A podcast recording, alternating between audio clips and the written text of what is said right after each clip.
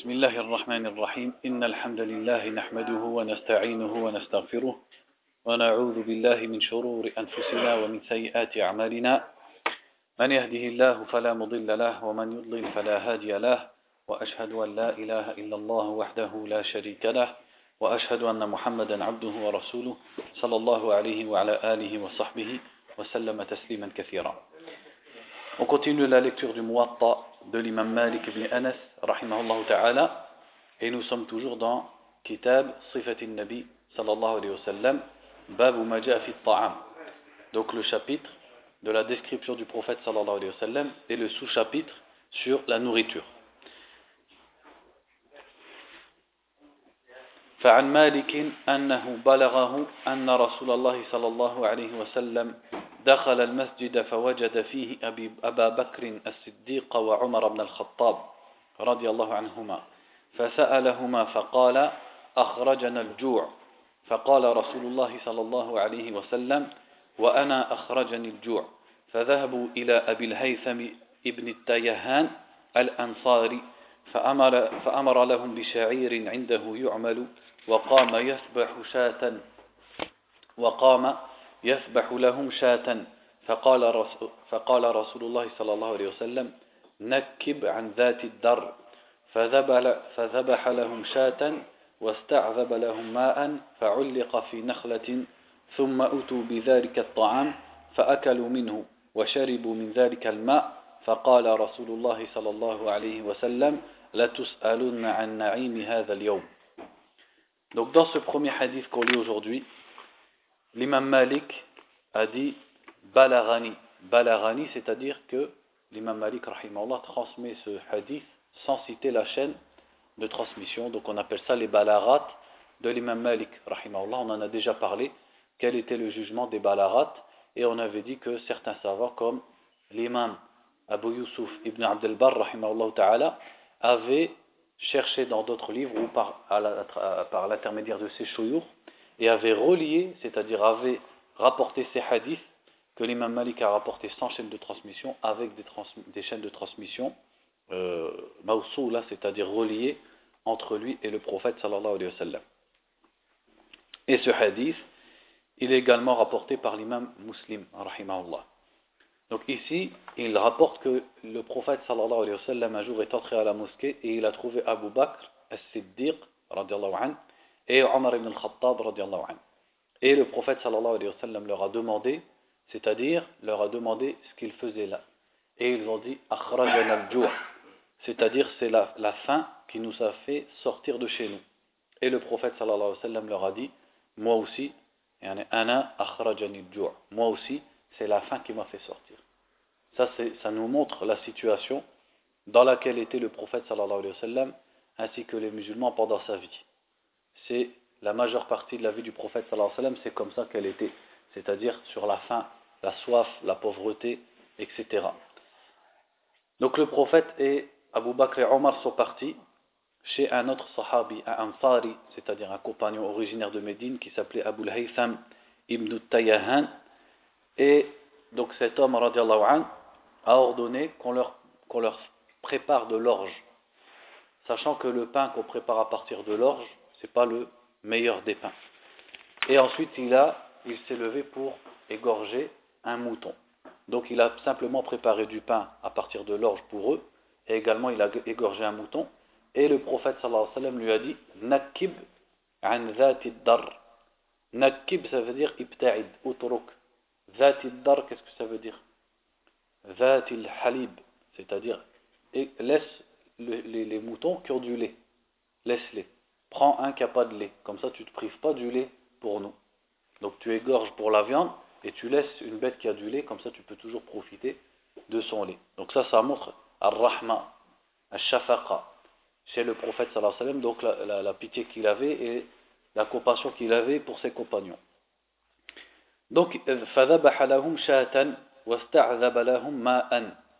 donc il a égorgé un mouton pour eux et il leur a préparé de l'eau potable. Sta'azaba, c'est-à-dire euh,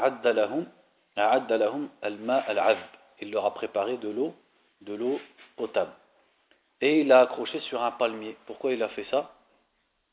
C'est pour que l'eau elle soit, fraîche.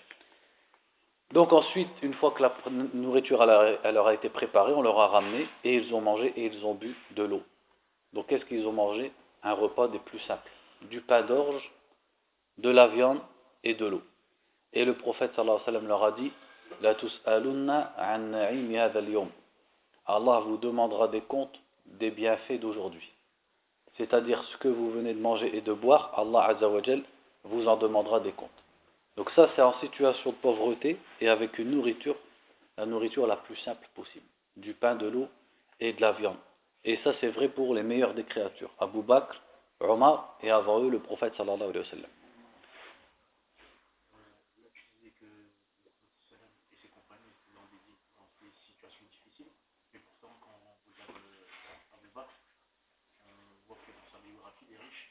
Mais c'est vrai, mais c'est-à-dire il y a des, il y a différentes, euh, comment t'expliquer, différentes périodes. Voilà, il y a différentes périodes. Peut-être que une partie de sa vie, surtout avant la hijra par exemple, il était connu pour être riche, mais après, l'état le, plus général sur les Sahaba, c'était la pauvreté. Certains d'entre eux, ils étaient connus pour être riches, comme Uthman, Abdurrahman ibn Auf, anhuma, mais il faut savoir aussi qu'ils faisaient beaucoup de sadaqat, c'est-à-dire que leur argent, ils s'en débarrassaient beaucoup. Donc Allah A'lam, c'est ça la réponse pour ta question. Abu Bakr également, il a tout donné dans une occasion, comme c'est rapporté dans un hadith, qu'une fois il a tout donné, sa richesse, Mais il faut savoir que lorsqu'il a tout donné, Abu Bakr, il a tout donné parce qu'il était commerçant. Un commerçant, il sait que le lendemain, il va regagner. Alors que Omar, s'il a donné la moitié, c'est parce qu'il était plutôt dans les champs. Omar, il cultivait. Un cultivateur, s'il donne tout, il n'aura plus rien. C'est pour ça qu'Abou Bakr, il pouvait lui aussi se permettre de donner tout, parce qu'il pouvait placer sa confiance en Allah et le lendemain repartir pour faire du commerce. En tout cas, le hadith ici, il parle d'une période où ils n'avaient rien de toute façon, et il leur a dit la an Donc ça c'est pour les choses qui sont licites, les choses qui sont halal. C'est-à-dire Allah va vous demander est-ce que vous avez été reconnaissant pour cette nourriture D'où est-ce que vous l'avez acquis? Est-ce que vous l'avez acquis du halal? Est-ce que vous avez remercié Allah subhanahu wa ta'ala pour l'avoir mangé? Est-ce que quand vous l'avez mangé, vous avez respecté ce qu'on appelle adab al-ta'am, c'est-à-dire les règles en disant bismillah, en mangeant avec la main droite, etc. Alors si c'est vrai pour les choses qui sont halal, alors qu'en est-il des choses qui sont al-mushtabihat, les choses qui sont ambiguës, ou al-makruhat,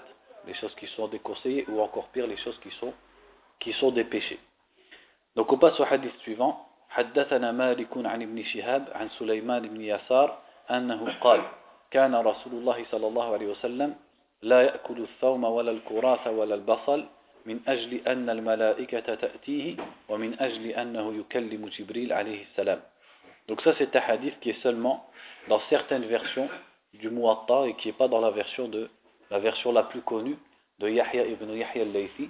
Donc c'est un hadith qui dit, donc c'est rapporté dans d'autres hadiths, que le prophète sallallahu alayhi wa sallam ne mangeait pas l'ail, ne mangeait pas les oignons, c'est-à-dire il ne mangeait pas ces choses qui donnent une mauvaise haleine. Pourquoi Parce qu'il parlait avec les anges et parce qu'également il parlait avec Jibril alayhi salam. وحدثني عن مالك عن يحيى بن سعيد أنه قال إن عمر بن الخطاب كان يأكل خبزا بسمن فدعا رجلا من أهل البادية فجعل يأكل يتبع باللقمة وضر الصفحة وضر الصحفة فقال عمر كأنك مقفر. فقال والله ما أكلت سمنا ولا رأيت أكلا به منذ كذا وكذا. فقال عمر لا آكل السمن حتى يحيى الناس من أول ما يحيون. Donc ici il rapporte un asar, c'est-à-dire quelque chose qui s'est passé avec Omar ibn al-Khattab. Radiallahu anhu. Donc c'est Yahya ibn Sa'id al-Ansari, un des chouyukh de l'imam Malik, parmi les tabi'in, qui rapporte cette histoire. Il dit qu'un jour Omar ibn al-Khattab mangeait du pain et il a invité un homme parmi les bédouins à manger avec lui. Donc il mangeait du pain avec sam, c'est-à-dire plus ou moins le beurre. Et l'homme avec al-luqma, ici c'est-à-dire la bouchée de pain qu'il utilisait pour pour manger sam, pour manger le beurre. Il suivait, donc il a dit en arabe, yattabi'u bil-luqmati as-sahfa. As-sahfa, qu'est-ce que c'est? C'est le plat. C'est un grand plat dans lequel on peut manger à plusieurs. Wadar sahfa c'est-à-dire le bord de l'assiette, là où généralement il reste de la graisse, ou il reste de la sauce, etc. Donc avec son pain, il cherchait les restes du beurre, etc. Il suivait les traces du beurre pour gratter et pour manger, pour essuyer avec son pain. Et Omar il lui a dit qu'annaka muqfirun. On dirait que, entre guillemets, t'es sec. Muqfir, ça veut dire comme yabis, c'est-à-dire quelqu'un qui, qui n'a plus rien, etc. Et ce qu'il voulait dire par là, c'est comme si tu es quelqu'un qui est dans le besoin. Au point où tu, même les traces du beurre, tu cherches à les manger avec ton pain. Et le Bedawi, donc le Bédouin, il lui a répondu. Il lui a dit, par Allah Azzawajal, je n'ai pas mangé de beurre depuis tant et tant de, de jours. Et je n'ai pas vu quelqu'un en manger depuis tant et tant de jours. C'est pour ça qu'il suivait à la trace le beurre dans l'assiette. Tellement ça faisait longtemps qu'il n'en avait pas mangé et qu'il devait se contenter du pain sans l'idem. L'idem, qu'est-ce que c'est? Qu'est-ce qu'on appelle l'idem? Bah, C'est ce qu'on mange avec le pain. Ça peut être du, zit, c'est-à-dire l'huile, ça peut être du vinaigre, ça peut être une sauce, etc. Ce dans quoi on trempe le pain, on appelle ça l'idem. Donc il devait se contenter du pain. Donc quand Omar a entendu ça, il a dit je ne mangerai plus de beurre jusqu'à ce que les gens connaissent à nouveau la pluie. Yahya nas. Ici ça veut dire ya'tihim al-haya. Al-haya ici c'est la pluie. C'est-à-dire le fait que la pluie tombe, les champs y repoussent, la fertilité, etc. Donc Omar il a dit je ne mange plus de beurre jusqu'à ce que les gens, jusqu'à ce que la pluie retombe pour les gens comme c'était le cas auparavant. C'est-à-dire que Omar ibn Khattab s'est privé et a dit qu'il se priverait de la nourriture dont son peuple était privé. Donc il sentait il sentait la responsabilité en tant que khalifa, en tant que chef des musulmans, il ne pouvait pas supporter, an, que lui mange quelque chose alors que son peuple et les plus faibles de son peuple, ils en soient privés. عن إسحاق بن عبد الله بن أبي طلحة عن أنس بن مالك رضي الله عنه أنه قال رأيت عمر بن الخطاب وهو يومئذ أمير المؤمنين يطرح له صاع من تمر فيأكله حتى يأكل حشفها Donc ici c'est l'imam Malik rapporte de Anas ibn Malik radiallahu an il dit j'ai vu Omar ibn al-Khattab radiallahu an et il était à ce moment-là Amir al-Mu'minin c'est-à-dire il était le chef des croyants. Et le premier qu'on a appelé Amir al-Mu'minin, c'était qui? C'était Omar. D'où ça lui vient cette appellation de Amir al-Mu'minin C'est parce que le prophète sallallahu alayhi wa sallam, on l'appelait Ya Rasulallah, messager d'Allah. Et Abu Bakr, on l'appelait Ya Khalifata Rasulillah, ou le, successeur du messager d'Allah. Mais quand Omar est arrivé au pouvoir, a succédé à Abu Bakr, on disait Ya Khalifata Khalifati Rasulillah. Donc c'était trop long. Donc il a, demandé conseil à ses compagnons et ils se sont mis d'accord pour l'appeler Amir al-Mu'minin. Amir, qu'est-ce que c'est? Amir, c'est-à-dire celui qui donne les ordres, le chef, et al-Mu'minin, les croyants. Donc c'est resté comme ça. Donc il dit, à ce moment-là, il était Amir al-Mu'minin, c'est-à-dire c'était pendant son règne.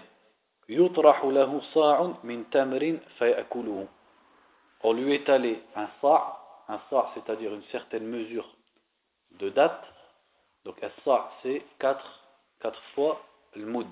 Le moud, qu'est-ce que c'est? Ils disent, par exemple, si on prend avec de l'eau, ils disent que le moud, les savants contemporains, ils disent que le moud, c'est à peu près 750 millilitres. Donc, c'est 3 quarts de litre. Ça, c'est quand c'est de l'eau. Donc, on imagine le volume que ça fait. Si on le remplit en dates, donc 4 fois ça, ça fait ça. Donc, on lui étalait des dates et il mangeait ça alors qu'il était calife. Et il mangeait, il a dit ici, hatta kula hashafaha. La hashaf ici, qu'est-ce que ça veut dire? Yani ar-radi. Ça veut dire les mauvaises dates. Les dates, il peut en avoir des belles, comme il peut en avoir des, sèches, des moins bonnes, etc. Et Omar, an, il se contentait des dates. Jusqu'à ce qu'il est obligé de manger des mauvaises dates, c'est-à-dire des dates qui sont de basse qualité. Donc ça, ça nous montre, encore une fois, la situation sur laquelle ils étaient. Et ça nous montre aussi que dunya, n'a pas de poids auprès d'Allah subhanahu wa ta'ala. Parce que si dunya, elle valait quelque chose, il l'aurait donné en premier à Mohammed et à Abu Bakr et à Omar. S'il ne leur a pas donné, ça prouve que dunya, elle vaut rien. Et ça prouve aussi qu'une personne, si Allah Azzawajal, la prive de dunya, et qu'une personne a la faim, elle a soif, elle n'a pas d'argent, etc., et qu'Allah lui a destiné d'être pauvre, ça ne veut pas dire que Allah ne l'aime pas. Ça n'a rien à voir. Au contraire, ça peut même être un, bon signe pour lui. Qu'Allah l'éprouve comme il a éprouvé avant lui le prophète sallallahu alayhi wa sallam et as-sahaba radiallahu anhu. Donc le fait qu'une personne connaisse la faim, la pauvreté, ça ne doit pas la pousser à désespérer. Ça n'a rien à voir avec son iman. Allah peut donner dunya comme il peut, la priver, comme il peut en priver aux croyants comme aux kafirs. Ça n'a pas de rapport avec l'iman. Et la pauvreté qui est décrite ici, c'était leur situation principale pendant la vie du prophète sallallahu alayhi wa pendant les deux ans d'Abu Bakr et au début du califat de Omar. Ensuite, vers la fin du califat de Omar, quand les conquêtes se sont multipliées, et de la même façon pendant le califat de Uthman, là les Sahaba et les musulmans se sont beaucoup enrichis avec ce qu'on appelle al-futuhat. Donc avec les conquêtes, avec les nouvelles terres, avec le butin, etc., etc., avec al-jizya, etc. Ensuite il dit ici, وحدثني عن مالك عن عبد الله بن دينار عن عبد الله بن عمر أنه قال سئل عمر بن الخطاب عن الجراد فقال وددت أن عندي قفعة نأكل منه Et donc ici, Abdullah ibn Omar anhuma, rapporte que son père, Omar, a été questionné sur Al-Jarad. Al-Jarad, c'est-à-dire les sauterelles. Donc on sait que le prophète a dit, sallallahu alayhi wa sallam, lana maytatani wa daman. Amma al-maytatani fal-jaradu wal-hut. Donc on sait qu'Allah subhanahu wa ta'ala nous a interdit les bêtes mortes. Mais il y a deux exceptions, qui sont le poisson et les sauterelles. Allah nous a autorisé ce qu'on appelle saydul bahr, c'est-à-dire tout ce qu'on peut retirer de la mer, et nous a autorisé également les sauterelles. Et les sahaba à l'époque du prophète sallallahu alayhi wa sallam mangeaient assez couramment les sauterelles, notamment quand ils étaient en voyage. Et même il n'y a pas encore longtemps dans la péninsule arabique, il y a un peu plus de 50 ans par exemple ou 60 ans, eh bien, les gens quand il y avait des, entre guillemets des invasions de sauterelles qui arrivaient, ils étaient contents de pouvoir les trouver et les manger. Regardez comme les situations elles changent. Et maintenant, euh, il faut les stocks. Et maintenant, si les sauterelles elles viennent, personne en, Arabie Saoudite ou dans la péninsule arabique, personne ne va faire attention à une sauterelle. Et tout le monde serait dégoûté de manger une sauterelle. Alors qu'il n'y a pas longtemps encore, quand les sauterelles elles arrivaient, ils étaient heureux. Parce que c'est la seule chose qui ressemblait à de la viande qu'ils pouvaient manger en attendant l'Aïd, en attendant le mouton de, de, de l'Aïd. Donc ici, Omar ibn al-Khattab a été questionné sur les sauterelles et il a dit J'aimerais bien en avoir un récipient pour en manger. Il a dit Qaf'atan. Le qaf'a, c'est un récipient qui est large en bas et qui est resserré en haut. C'est ça le qaf'a. C'est une sorte de de récipients où on met de la nourriture ou de la boisson, etc. Et Omar anhu disait, ça nous montre à quel point ils étaient, ils se passaient de la dunya, ils se contentaient de peu. Et également comment Allah les a éprouvés avec la pauvreté, il a dit, j'aimerais, sur la sauterelle, la sauterelle, qui va me passer parmi nous à manger de la sauterelle? Il a dit, j'aimerais bien en avoir pour pouvoir en manger. وحدثني عن مالك عن محمد بن عمرو بن حلحلة عن حميد بن مالك بن خثيم أنه قال كنت جالسا مع أبي هريرة بأرضه بالعقيق donc ça je vais traduire petit à petit parce que le hadith est long donc Humayd ibn Malik ibn Khuthaym donc un tabi'i rahimahullah il dit j'étais assis avec Abu Huraira dans sa terre à Al-Aqiq. Al-Aqiq qu'est-ce que c'est? C'est un endroit qui est connu à Médine qui est un peu écarté de la ville. Qu'est-ce qu'il a dit ici? J'étais assis avec Abu Huraira dans sa terre. Abu Huraira, radiallahu anh, n'est-ce pas que c'est lui qui s'évanouissait dans la mosquée? Et il s'évanouissait ni pour le ni pour le chaud, ni pour euh, quoi que ce soit, si ce n'est la faim. Et c'est lui qui mettait des pierres, c'est-à-dire pour que son ventre reste plat et qu'il reste droit, pour ne pas se plier contre la faim. Et c'est lui qui suivait toujours le prophète pour essayer de gagner un repas, etc. Donc ça c'est Abu Huraira. Mais plus tard, Allah Azzawajal les a enrichis jusqu'à ce qu'ils soient propriétaires d'une terre. Et il a même été également émir. Abu Huraira, il a même été émir dans la ville de Médine. Et les gens aimaient beaucoup Abu Huraira quand il était émir parce qu'il avait le rahma, et aussi il avait la science, donc il avait, c'était un des plus savants parmi les Sahaba, et également parce qu'il avait la clémence envers les gens, au point où il était même connu pour être quelqu'un qui plaisantait avec les gens, avec les petits, etc. Donc il dit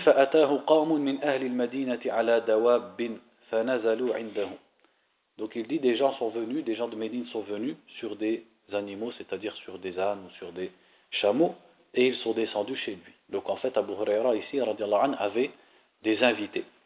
قال حميد فقال أبو هريرة اذهب إلى أمي فقل إن ابنك يقرئك السلام ويقول أطعمينا شيئا Et Humayd dit, Abu Huraira lui a dit, euh, Humayd, celui qui raconte l'histoire, va voir ma mère, dis-lui, ton fils te passe le salam et donne-nous quelque chose à manger. Donc certes, il avait une terre, etc., mais il n'avait rien à manger pour présenter à ses invités.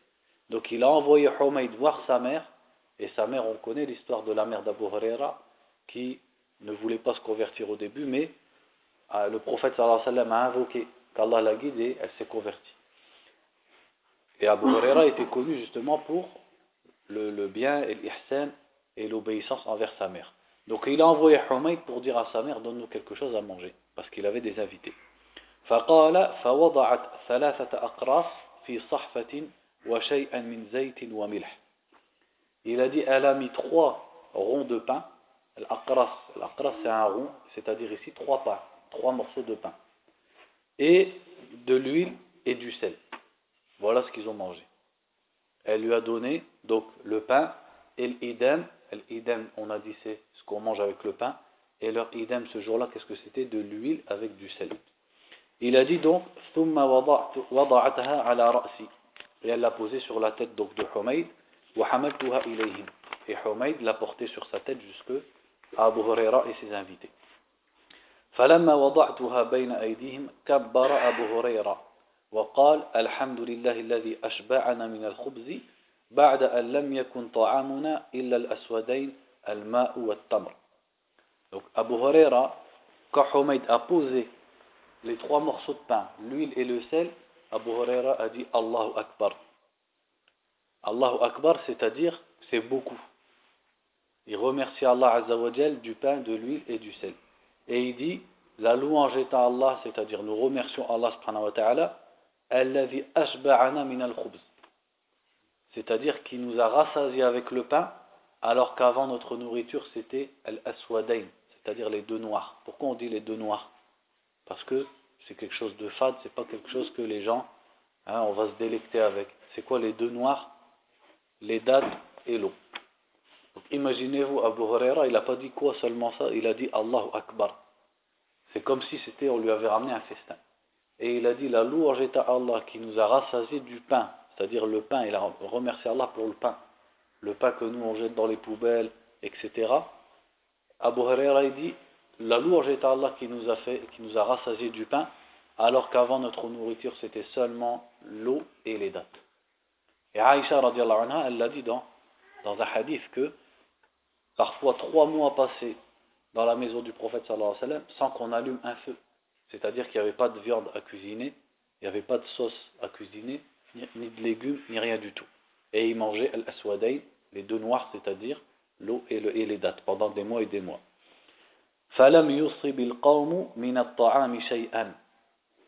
Et il dit, al-qawm, c'est-à-dire les gens, n'ont rien touché de la nourriture. Qu'est-ce que ça veut dire? Ça ne veut pas dire qu'ils n'ont pas touché, ça veut dire que ben, ils étaient tellement nombreux que chacun, il a finalement, il n'a eu qu'une petite part. Ils n'ont pas eu grand-chose à manger chacun. Ensuite, ils sont partis et il a parlé à Humayd.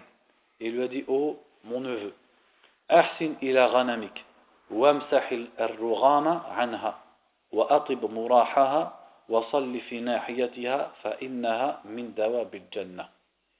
Donc ici, l'histoire tourne à un autre sujet.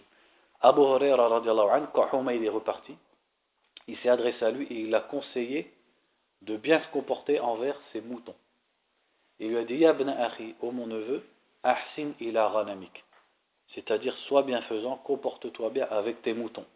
Wamsahir anha. Ar-rugham, qu'est-ce que c'est?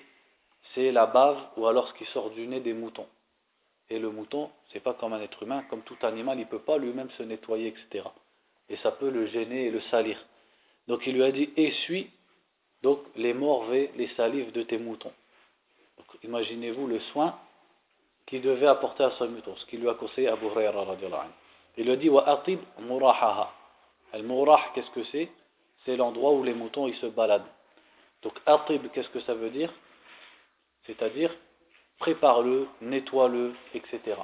Donc il lui a dit de bien s'occuper de l'endroit où les moutons restent, où les moutons marchent, etc., où les moutons mangent, etc. Par exemple, il enlève le bois, il enlève s'il y a quelque chose avec lequel il pourrait se blesser, il enlève les saletés, etc., etc. Et il a dit, et pris dans leur coin. Car on sait que le prophète sallallahu alayhi wa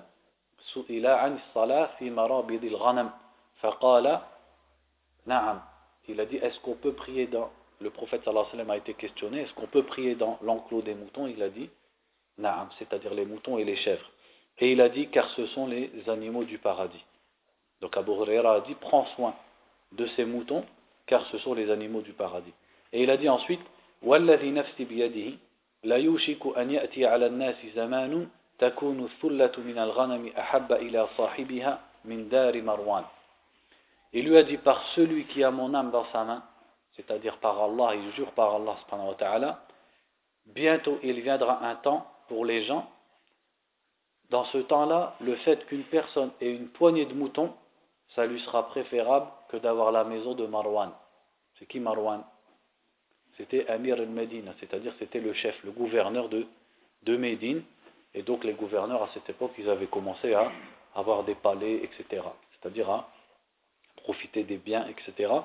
Et donc il lui a dit, il va venir un temps où le fait qu'une personne elle possède quelques moutons, ça sera mieux que d'avoir un château ou un palais. Pourquoi?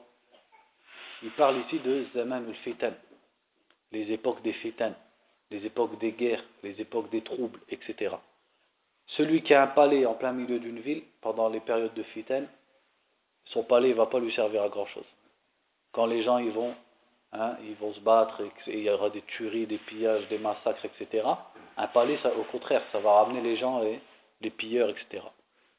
Alors que celui qui est loin de la ville, avec ses moutons, il boit leur lait et de temps en temps il mange leur viande, celui-là il est tranquille.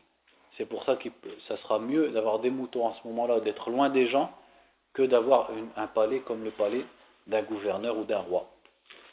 Et ça, c'est rapporté dans un hadith. Donc Abu Huraira ici, ce qu'il dit, on le retrouve dans un hadith du prophète sallallahu alayhi wa sallam, quand il a dit que bientôt, le meilleur des, de mal, c'est-à-dire le meilleur bien qu'une personne pourra posséder, c'est des moutons avec lesquels il suit hein, les endroits pour que ces moutons puissent, puissent manger. وحدثني عن مالك عن أبي نعيم وهب بن كيسان أنه قال أتي رسول الله صلى الله عليه وسلم بطعام ومعه ربيبه عمر بن أبي سلمة فقال له رسول الله صلى الله عليه وسلم سم الله وكل مما يليك Donc ici c'est un hadith qui est connu, le hadith de, où le prophète sallallahu alayhi wa sallam a enseigné à un petit garçon comment manger. Et il est rapporté également dans le Sahih de Al-Bukhari et par l'imam Al-Nasa'i. Donc ici, un des, c'est un tabi'i qui le rapporte, il dit que on a donné de la nourriture au prophète sallallahu alayhi wa sallam et il y avait avec lui, il a dit Rabibuhu. C'est quoi Rabib? Rabib c'est le beau garçon, c'est-à-dire le garçon de quand une personne se met avec une femme elle a déjà un enfant, donc c'est son beau-fils. On appelle ça Rabib. Si elle a une fille, on va appeler ça Rabiba. Donc il dit il y avait Rabib, son Rabib, c'est-à-dire son beau-fils, qui s'appelait Omar ibn Abi Salama. Donc c'est le fils de Umm Salama, anha, qui était marié avant ça avec un sahabi qui s'appelait Abu Salama. Donc ils ont eu un fils qui s'appelait Omar, et après qu'Abu Salama soit mort, le prophète s'est marié sallallahu alayhi wa sallam avec Umm Salama. Ça, ça nous montre d'ailleurs pour la parenthèse que les sahaba anhum, ils ne faisaient pas de, ça ne les gênait pas le fait que l'un se marie avec la femme de l'autre quand elle meurt ou quand il divorce par exemple. Alors que maintenant, chez les gens, c'est devenu quelque chose d'inconcevable, d'impossible. Et les gens, ils vont jusque maintenant à interdire à une femme, par exemple, quand elle meurt, euh, quand son mari meurt, elle a 40 ans, elle a 50 ans, elle a des enfants, et pour les voisins ou pour sa famille, c'est ib qu'elle se marie. Alors qu'auprès d'Allah, c'est plutôt aïb qu'elle reste toute seule. Il vaudrait mieux qu'elle se marie. Mais les mentalités, elles ont tourné de façon contraire à ce qui était connu à l'époque du prophète sallallahu alayhi wa sallam. À l'époque du prophète sallallahu alayhi wa sallam, un sahabi partait au djihad, il mourait, et quand elle avait fini sa idda, sa femme elle se remariait avec un autre sahabi qui connaissait. Ou alors il divorçait, et quand elle avait fini sa idda, elle se mariait avec un autre sahabi qui connaissait. Et il ne voyait pas de mal à ça. Pourquoi? Parce que c'est les questions de mariage. Dans la question de mariage, chacun il cherche quoi? Il cherche sa maslaha. Il cherche ça, il cherche son bonheur et il cherche ce qui l'arrange. Et une fois qu'une personne elle divorce, la femme c'est plus sa femme. C'est-à-dire il ne doit pas penser qu'elle se marie avec son copain, son voisin ou quelqu'un qu'il connaît. Il ne doit plus y penser. Il ne doit pas avoir quelque chose dans le cœur vis-à-vis de ça. C'est comme ça qu'ils étaient à leur époque, Donc il était avec Omar, donc un jeune ou un petit garçon qui s'appelait Omar, son beau-fils, et le prophète lui a dit, sallallahu alayhi wa sallam, prononce le nom d'Allah et mange ce qui est devant toi. En fait, dans les autres versions du hadith, c'est mieux expliqué que dans le Muatta. C'est parce qu'en fait, il, mangeait n'importe où dans le plat. Ce petit qui s'appelait Omar, il mangeait n'importe où dans le plat. Donc il mangeait devant lui, sur les côtés, au milieu, etc.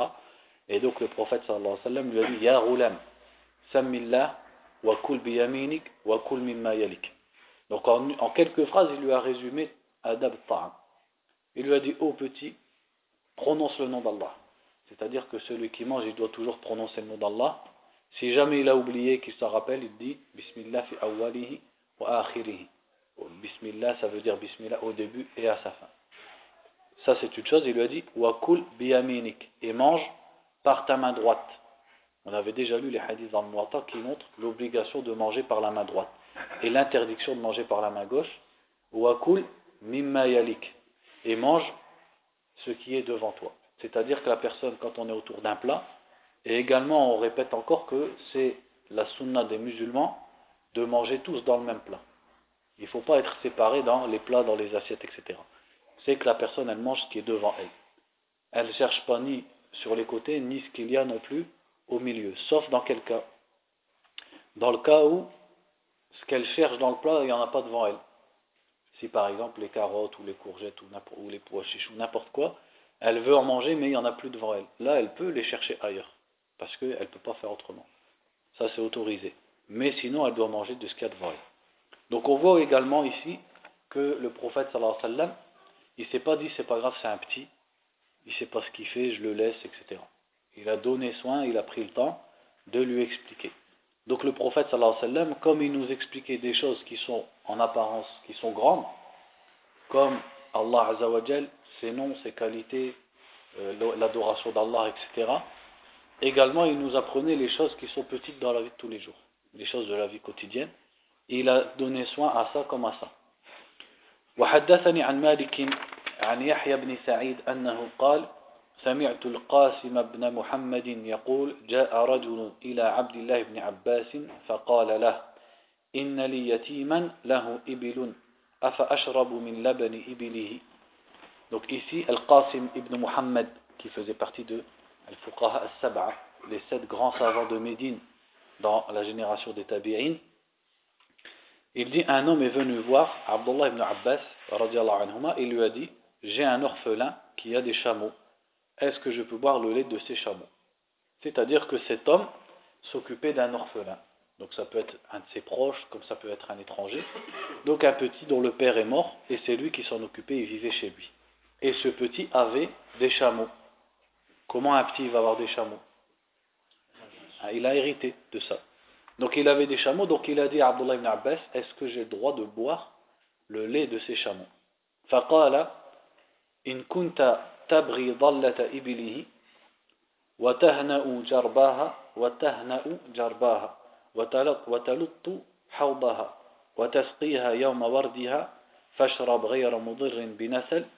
ولا ناهك في الحلب أو في الحلب donc il lui a répondu Abdullah ibn Abbas anhuma, il lui a dit إذا إن كنت تبغي ضلة إبله si tu cherches ceux parmi ces, ces chameaux qui se sont perdus c'est-à-dire il, il, est habituel pour ceux qui possèdent des chameaux qu'il y en ait un qui parte ils le perdent donc il lui a dit si quand il y en a un qui se perd tu vas le chercher ensuite وتهنأ جرباها تهنأ c'est-à-dire qu'est-ce que ça veut dire تهنأ c'est-à-dire il, il lui met le qatiran il lui met du goudron ça c'est une façon de al-jarba qu'est-ce que c'est c'est l'ajrab l'ajrab al-jarba au féminin al-jarba c'est-à-dire là le mouton qui est malade qui a la gale donc ils avaient une façon de soigner euh, pas le mouton pardon le chameau ils avaient une façon de soigner les chameaux c'était avec du goudron donc il a dit si tu mets du goudron à celui parmi ces chameaux qui a la gale. En gros, qu'est-ce que ça veut dire? Quand il y en a un qui est malade, si tu les soignes, et si tu c'est-à-dire tu répares entre guillemets ou tu prépares al-hawd, al qu'est-ce que c'est? C'est là où le bassin où les chameaux y boivent. Donc le bassin, s'il est en bois ou s'il est en pierre, parfois il peut avoir des fissures qui se font, etc. Donc lui, il a dit taluttu, c'est-à-dire tu les répares et tu combles les fissures. Si tu fais ça, donc il a cité trois choses. La quatrième, et si tu leur donnes à boire le jour où elles doivent boire, parce qu'on sait que le chameau il ne boit pas tous les jours, il a un jour où celui qui s'en occupe, il va s'occuper de leur donner à boire. Alors, bois. Donc, quelle condition il a mis Qu'il s'occupe de ses chameaux? S'il ne s'occupe pas, il ne peut pas en profiter. Mais s'il s'occupe, eh ben, c'est normal également que lui, il en profite. Donc si il soigne des chameaux malades, si quand il y en a un qui se sauve, il va le chercher, si il leur donne à boire, il s'occupe de leur boisson, etc., alors il peut boire du lait des chameaux. Mais il a dit, fashrab binasal. Mudir, qu'est-ce que ça veut dire? Ça veut dire qu'il nuit, il fait du mal. Nasal, qu'est-ce que c'est? C'est c'est-à-dire les enfants, les petits du chameau. Donc ça veut dire bois sans faire du mal aux petits. Qu'est-ce que ça veut dire dire prends pas tout. Prends ce dont tu as besoin et tu laisses aussi pour les, les petits du chameau parce que c'est ça leur nourriture. Wala nahikin fil halb. Et nahik, c'est-à-dire qu'il va épuiser complètement al-halb, c'est-à-dire al-halib. Donc il va dire et n'épuise pas complètement le lait. Donc regardez al-amana dans l'islam. Et également al-adl, c'est-à-dire la justice il peut prendre le lait que si il s'occupe des chameaux. Et il s'occupe de façon complète. Et encore, quand il va prendre le lait, il va le prendre de façon modérée. Où est-ce qu'ils sont maintenant les musulmans, malheureusement, de ça Maintenant, on veut, on veut prendre, mais on ne veut pas donner. On fait ce qu'on appelle التطفيف. ويل للمطففين الذين إذا اكتالوا على الناس يستوفون وإذا كالوهم أو وزنوهم يخسرون Malheur au mutaffifin. C'est quoi le mutaffif Mutaffif, la fraudeur, ça ne veut pas vraiment dire. Mutaffif, c'est celui, comme Allah il a dit dans le verset, quand ils se font mesurer leur nourriture, iktalu, c'est-à-dire que quand ils demandent la, nourriture comme des dates ou des céréales, etc., avant les Arabes, ils ne pesaient pas ces choses-là, ils, les mesuraient. C'est-à-dire qu'ils ont un récipient, par exemple, un sa, c'est toujours la même mesure. Ils le remplissent ça, ça fait un sa. Et tu demandes combien de sa ou combien de moutes tu veux. Il ne le pesait pas. Pour les céréales, les dates, etc. Donc lorsqu'il demande la mesure, yastaufun, il demande la mesure complète.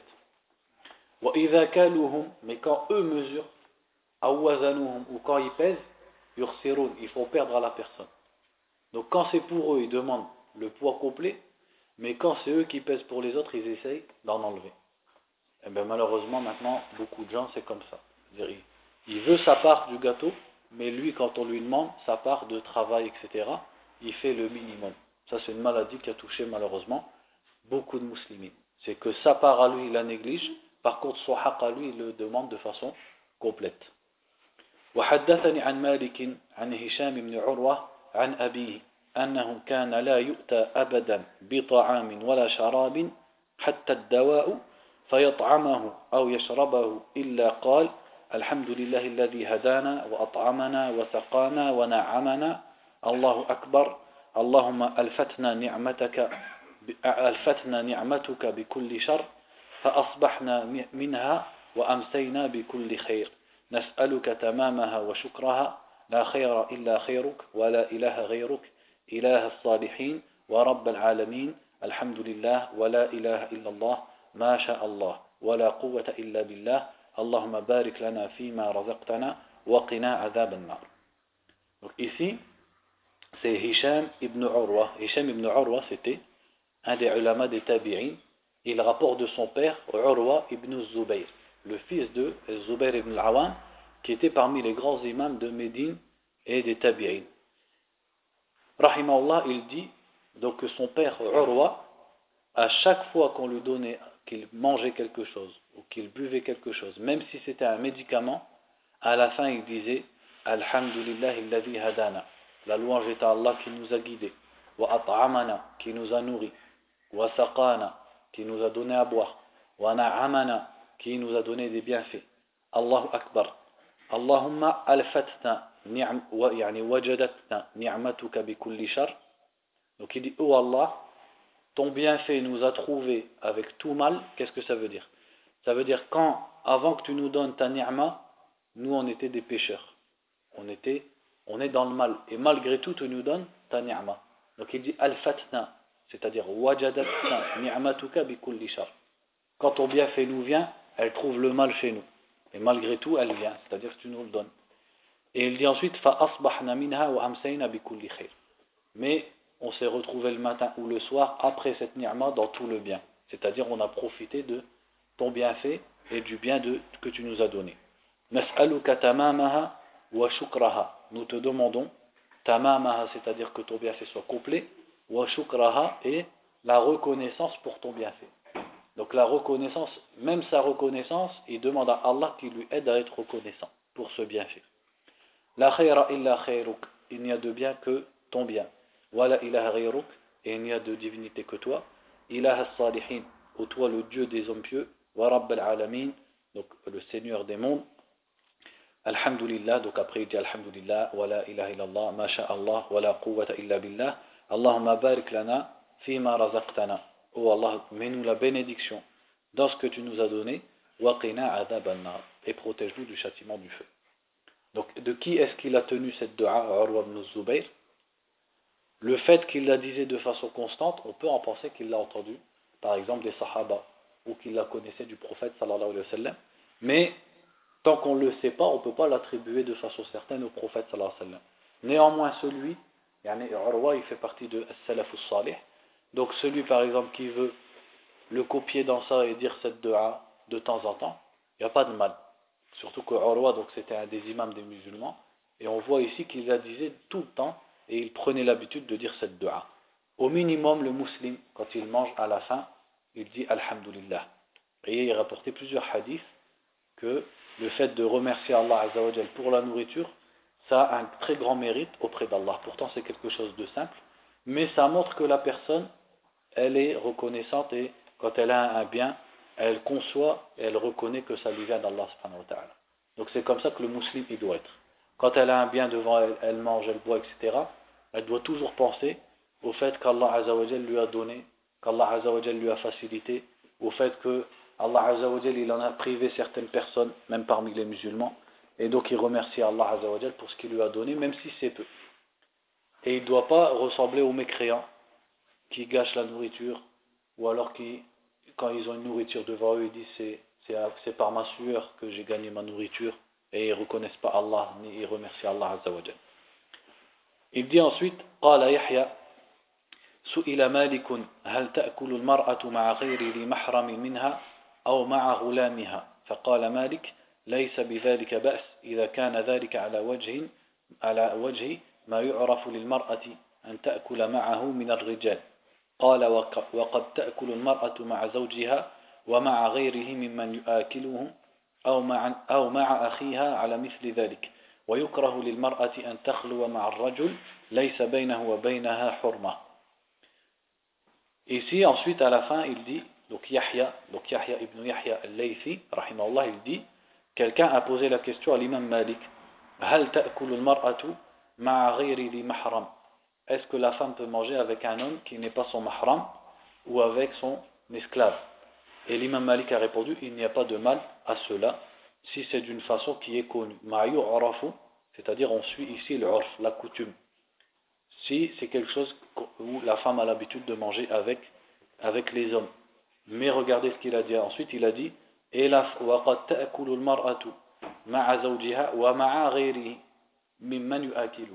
femme peut manger avec son mari et quelqu'un d'autre qui mange avec eux. Ou avec son frère également, c'est-à-dire avec son frère et un étranger.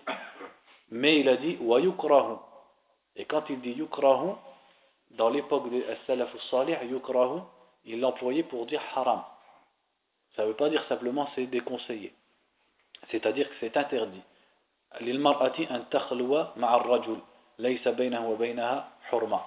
Qu'elle s'isole, elle soit seule avec un homme sans qu'il y ait le hurma, c'est-à-dire une parenté entre les deux. Donc ici, si on, relit le fatwa de l'imam Malik, ta'ala, il dit, donc ce qui est connu premièrement, c'est que la femme n'a pas le droit d'être isolée avec un homme qui n'est pas parmi ses maharim. Donc la femme, elle n'a pas le droit d'être seule, comme l'homme n'a pas le droit d'être seul avec une femme qui est étrangère. Donc, si elle, elle peut rester avec son père, son frère, son fils, euh, son oncle, son grand-père, etc., son petit-fils, son neveu, son beau-père, son beau-fils, etc. Mais il dit également ici, et on sait que dans le hadith, hein, le prophète a dit sallam, que le troisième à ce moment-là, quand l'homme s'isole avec une femme, le troisième c'est shaitan c'est-à-dire que shaitan sera présent avec eux pour leur suggérer le haram, etc. Par contre, il a dit au début ici que la femme a le droit de manger avec son mari ou alors avec son frère et avec un étranger. Pourquoi? Parce que dans cette situation, elle ne sera pas seule avec cet étranger. Mais il y a un mahram avec eux. Donc ici, il a dit suivant le urf, c'est-à-dire dans aussi la bienséance. Donc en aucun cas, ça veut dire que la femme, elle peut se dévoiler par exemple devant cet homme, ou alors parler avec cet homme en dépassant les limites, en plaisantant avec lui, etc. Ensuite, est-ce que également ce genre de fatwa de l'imam Malik, on peut la répandre ou la dire comme ça à notre époque? Ça, c'était une époque, c'était Médine. C'était l'époque de la troisième génération de l'islam. Donc le hijab, il était porté. Euh, le hishma, la honte, elle était présente. Donc certes, dans ce genre de cas, que la femme, elle mange avec l'ami de son mari et son mari, il n'y a pas de crainte de fitna. Mais sans aucun doute, si on craint la fitna, et à notre époque, bah, la fitna, c'est sûr qu'elle est présente, il faut l'interdire pour faire ce qu'on appelle saddu al c'est-à-dire pour fermer la porte à l'interdit. Et il est triste de voir maintenant comment les musulmans, ils ont pris à la légère la question de l'irtilat dans les maisons. Il y a encore beaucoup de familles, alhamdoulilah, quand on rentre chez eux, ils séparent les hommes des femmes. Ça c'est, alhamdoulilah, c'est encore répandu. Mais à l'opposé, il y a encore beaucoup de gens aussi qui, quand tu rentres chez eux, eh bien, c'est mélangé. Donc le beau-frère, il va être avec la belle-sœur, etc., etc. Et c'est avec tout ça qu'arrivent des histoires par la suite. Et des histoires, il y en arrive. Des histoires d'adultère, des histoires de soupçons, etc. Lui, m'a regardé, etc., etc. Donc ça, ça arrive. Mais la, la cause du problème, c'est les musulmans eux-mêmes. La personne, il ne faut pas qu'elle se plaigne si elle n'a pas suivi la religion d'Allah, si par la suite il arrive des catastrophes. Non seulement il y a l'irtilat, mais en plus il n'y a pas le hijab. C'est-à-dire que non seulement les gens sont mélangés entre personnes entre lesquelles il n'y a pas de hurma, mais en plus il n'y a pas le hijab.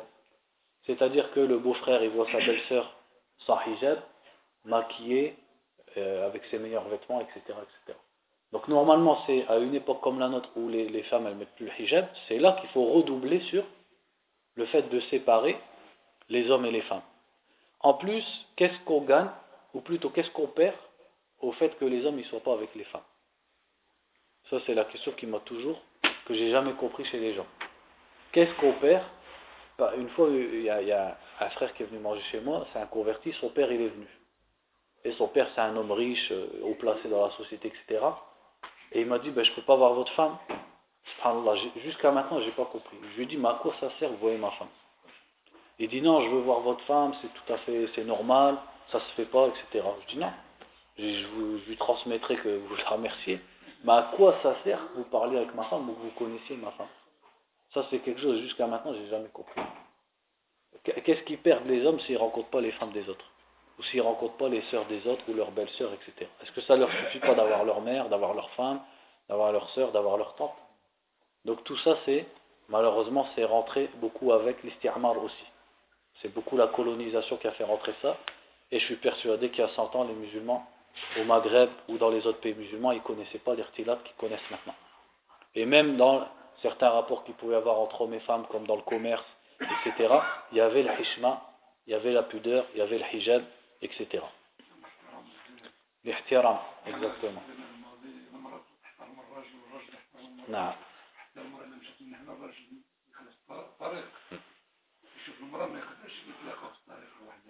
C'était ancré.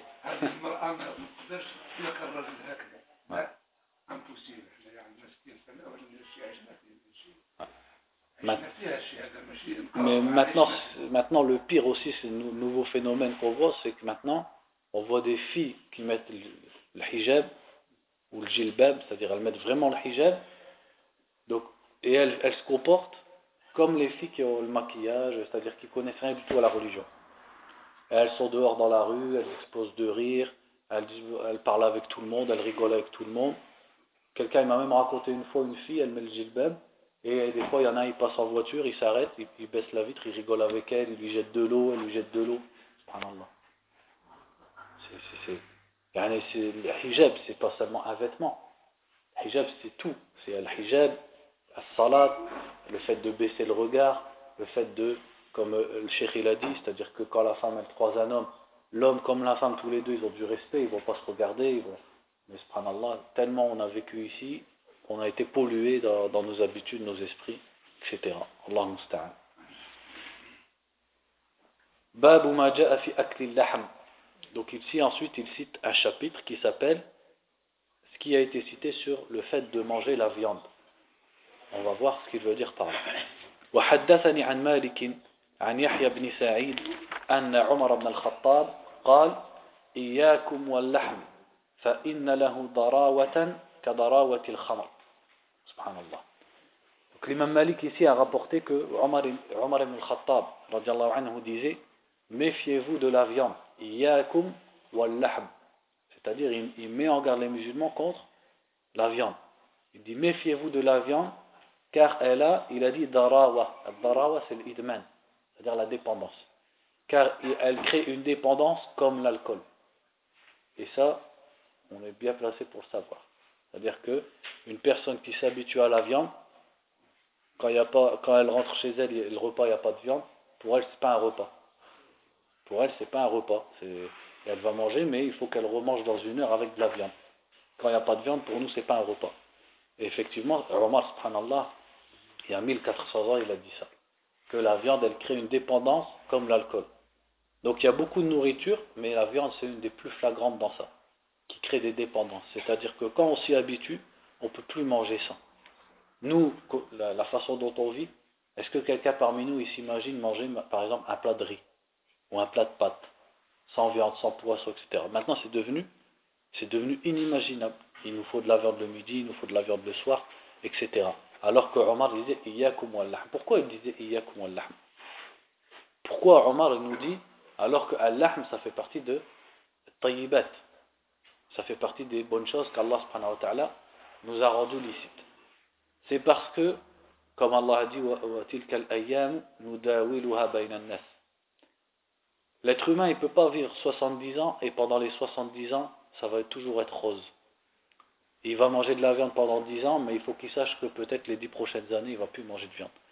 Donc le fait que de cette façon, il s'habitue à la viande, et la viande à la base, c'est quelque chose de cher. C'est pas quelque chose, c'est pas comme le pain. Parce que la viande, comment on l'a? On l'a en tuant un animal. C'est pas un animal, c'est cher. C'est quelque chose de cher pour ceux qui le possèdent. C'est pas une céréale, c'est pas un légume, etc.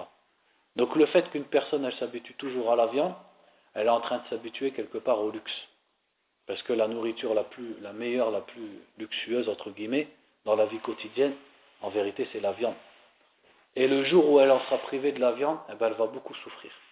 Donc c'est comme s'il nous disait, manger la viande modérément pour ne pas être trop dépendant et trop habitué à ce mode de vie. Et garder un mode de vie modéré. Et quand un jour Allah il va vous toucher avec les malheurs, et il va vous priver, vous serez, vous allez mieux affronter cette épreuve que celui qui mange la viande le midi et qui mange la viande le soir. Et les anciens, ils savent. Nous, on ne sait pas en vérité. même moi, je dis ça, mais en vérité, j'en sais rien. Mais les anciens, ils savent. Mon propre père, il m'expliquait que euh, là d'où ils venaient, ils mangeaient la viande une fois dans l'année. Que ce soit les moutons ou que ce soit les vaches, c'était une fois dans l'année par exemple. Mais nous, c'est. Nous, euh, il y a même des jeunes, je crois, ils ne savent même pas qu'un steak, ça vient d'une vache. ils ne se rendent même pas compte de ce que c'est que la viande, de ce que, de ce que c'est que la valeur de la viande. En plus, ce qu'il ce qu'il a dit Omar ibn al-Khattab, on lui trouve même un sens dans la médecine. Parce que les médecins ils sont d'accord pour dire que la viande, de façon quotidienne, c'est nuisible.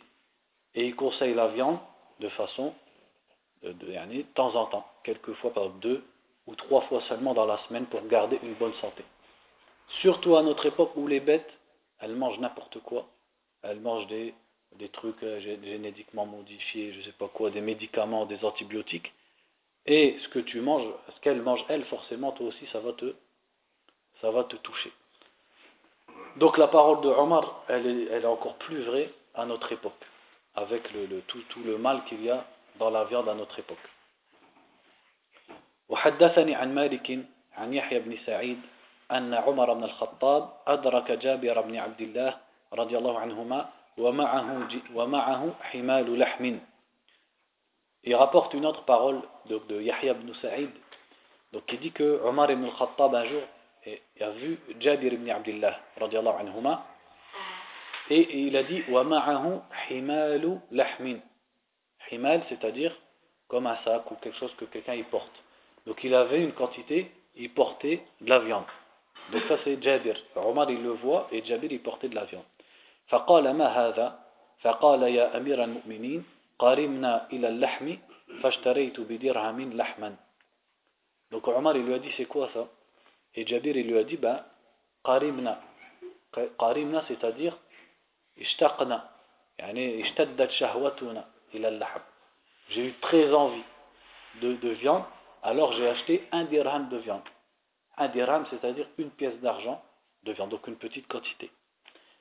فقال عمر أما يريد أحدكم أن يطوي بطنه عن جاره أو ابن عمه أين تذهب عنكم هذه الآية أذهبتم طيباتكم في حياتكم الدنيا واستمتعتم بها Donc Omar ibn al-Khattab anhu lui a dit Est-ce que l'un d'entre vous ne voudrait pas plier son ventre pour son voisin ou son cousin, en fait, ce qu'il veut dire par là, c'est-à-dire, est-ce que vous ne pouvez pas vous priver alors que votre voisin et votre cousin ils sont privés? Est-ce que c'était l'époque du califat de Omar où celui qui allait chercher de la viande, il l'a caché pour rentrer chez lui? Pour pas dégoûter ses voisins, pour pas dégoûter les autres, parce que la viande elle était rare, elle était chère. Donc c'est comme s'il lui disait, est-ce que tu peux pas supporter la faim euh, délaisser ce, dont tu avais envie pour ne pas donner envie et faire languir, comme on dit en français, ton voisin ou ton cousin. Et ensuite, il leur a dit Où êtes-vous par rapport à ce verset qui dit Vous avez fait partir vos bonnes choses dans la vie d'ici-bas et vous en avez joui. C'est-à-dire qu'Allah Azzawajal dit ici dira aux kuffar au jour du jugement Les bonnes choses, vous les avez épuisées dans la vie d'ici-bas. C'est-à-dire les bonnes actions que vous avez faites, eh bien vous avez mangé dans la vie d'ici-bas, vous avez bu, vous avez eu des enfants, etc. Vous avez tout épuisé. Et dans le delà, il ne vous reste plus rien. Mais ça, c'est vrai également dans un sens pour les croyants. C'est-à-dire que celui qui a une bonne part dans la vie d'ici-bas, ça jouera sur sa part également dans le delà. C'est pour ça que, comme il est rapporté dans le hadith, les pauvres entreront au paradis 500 ans avant les riches. Ça ne veut pas dire forcément que le pauvre il est mieux que le riche, mais c'est parce que celui qui a beaucoup profité dans la vie d'ici-bas, forcément, ça lui causera un manque ou des comptes ou un retardement au jour du jugement. Et les savants, ils ont divergé sur, ça c'est une question entre les savants, qui est le meilleur entre eux Al-Faqir ou Sabir, le pauvre qui patiente, ou alors Al-Ghani ou Shakir, le riche qui est reconnaissant. Donc certains savants disent que c'est le pauvre qui est mieux, justement parce que les pauvres ils vont entrer 500 ans avant les riches au paradis. D'autres ont dit non, c'est le riche qui est mieux. Parce que comme c'est dit dans le hadith, ceux qui sont riches ont pris toutes les récompenses. Pourquoi? Parce que, comme ils ont dit les pauvres parmi les sahaba,